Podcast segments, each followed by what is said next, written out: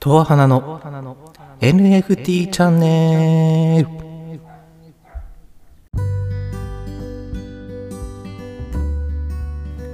この放送は NFT キッズを応援する木田が NFT 関係の、えー記事をまとめていくチャンネルになっております、えー NFT 関係のお役立ち情報から最新情報までをお届けできたらいいなと思っております。それでは皆様よろしくお願いいたします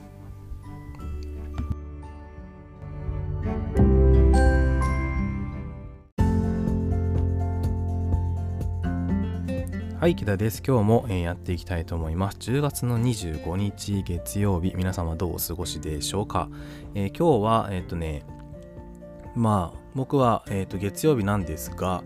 まあ、週末みたいな感じでね、僕はあのいつも月曜日と、あじゃあ火曜日と木曜日お休みにしてるので、月曜日が来ると、ああ、明日休みだなと思って、明日何しようかなと思ってね、あのワクワクしちゃうんですけども、えー明日何しようかな、明日でも、明日も制作だな、多分、明日も制作にかかると思います。明日3匹ぐらい作ろうかなと思ってて、うん。で、えっと、今ね、あの NFT ね、やっているので、えっと、まあ、その中でね、ちょっと、まあ、新しいアイテムを買ったよっていう話と、えーまあちょっとね、最近、まあやっぱこういうね、タイミングの時ってやっぱ批判っていうのがやっぱ来るんで、批判っていうのでね、その考え方とかね、ああんま負けなくていいんじゃないかなと思うことをね、ちょっとあのお伝えしていきたいなと思います。えーまずね、あの、アイテム、うん、何を、何を買ったのって話なんですけど、えっとね、これはウェアコムっていうのかな、ウェアコムの、えっと、ペンタブを買いました。うん。これで、あの、制作がちょっと楽になります。うん。で、何かというとね、あの今、ブレンダーっていうね、アプリを使う、アプリじゃない、ソフトを使っていて、で、ブレンダー内でね、あの、まあ、まさに粘土をこねるようにね、あの作れるような仕組みがあるんですけど、それをする際にちょっとマウスだとね、ちょっとやりづらさがあったんで、まあ一応ペンタブを買ってきて、で、それでちょっとね、あの遊んでみようかなということで、まあそれでもしできると、例えば凹凸が、えっとね、結構リアルに作れるので、まあリアルな顔みたいなのだったりとか、あとは体つき、体のね、そのラインとかを結構ね、上手にリアルに表現ができてしまうような感じなので、まあそれをちょっとね、うまく活用用して、うん、制作をできるような感じにしていこうかなと。まあでもそれもかなり勉強が必要でね、あの慣れが必要になってくるので、こうやってあの安いものを買って、慣れていこうかなというところです。うん。で、あと他にはね、まあ僕は 2D のやつはもう iPad でね、あの書いているので、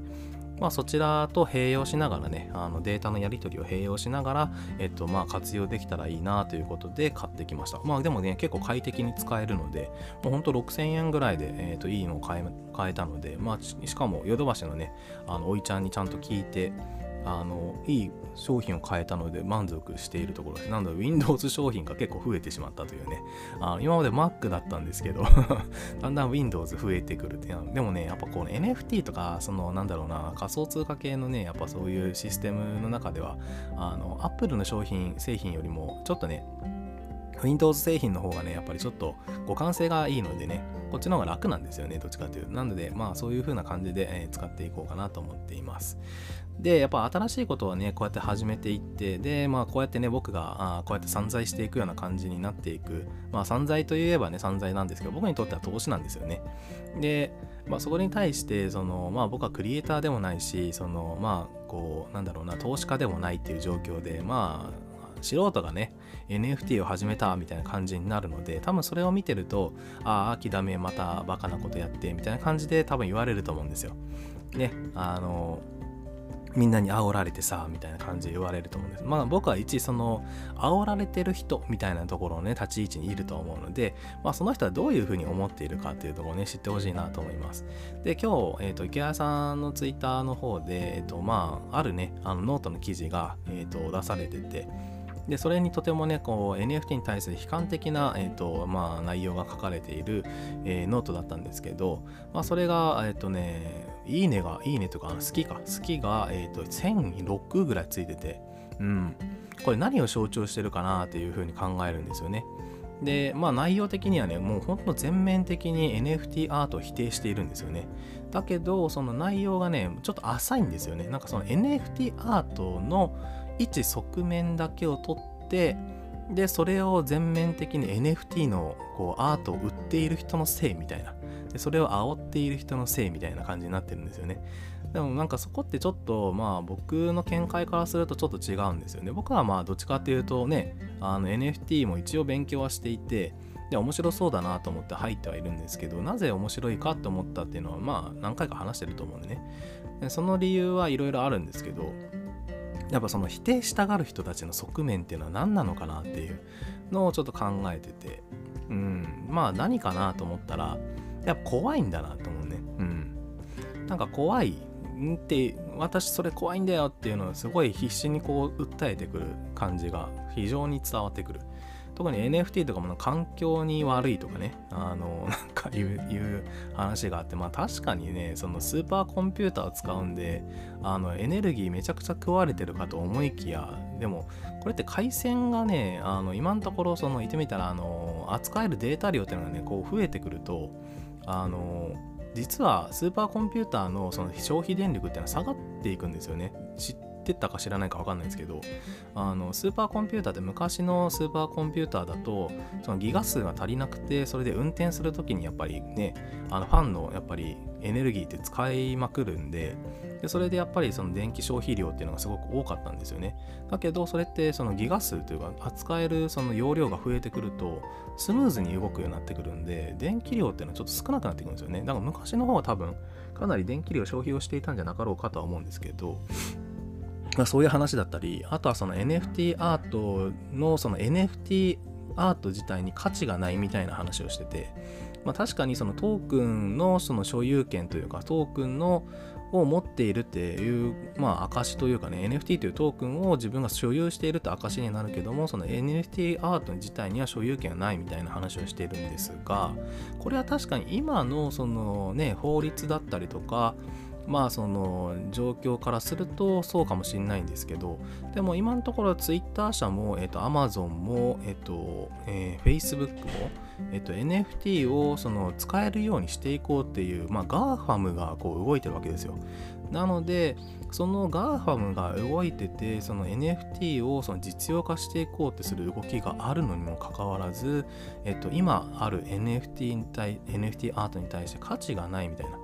でその NFT を所有してるだけみたいになってるんですけど、えっと、池原さんとかもそうなんですけどね CryptoPunks CryptoPunks っていうその NFT アートがあるんですけどあれは、えっと、 CryptoPunks を持っているとそれを担保にねお金を借りることができるっていう仕組みがアメリカの方ではあるわけですよ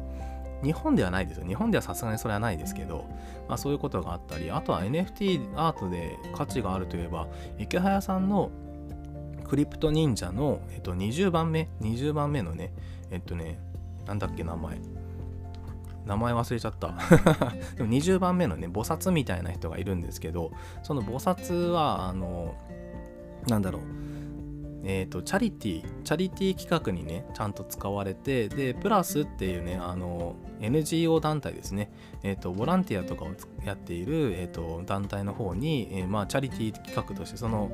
えっ、と、そのクリプト忍者の20番目が売れたらねそこに、えーと、ちゃんとうんと寄付が行くようにしてくれるっていう風な感じになってて今それで 昨日まあ びっくりしましたけど僕も 本当にびっくりしましたけど関口メンディーさんがねそれを14インサで買ったんですよ。だからそれ今保有してるのは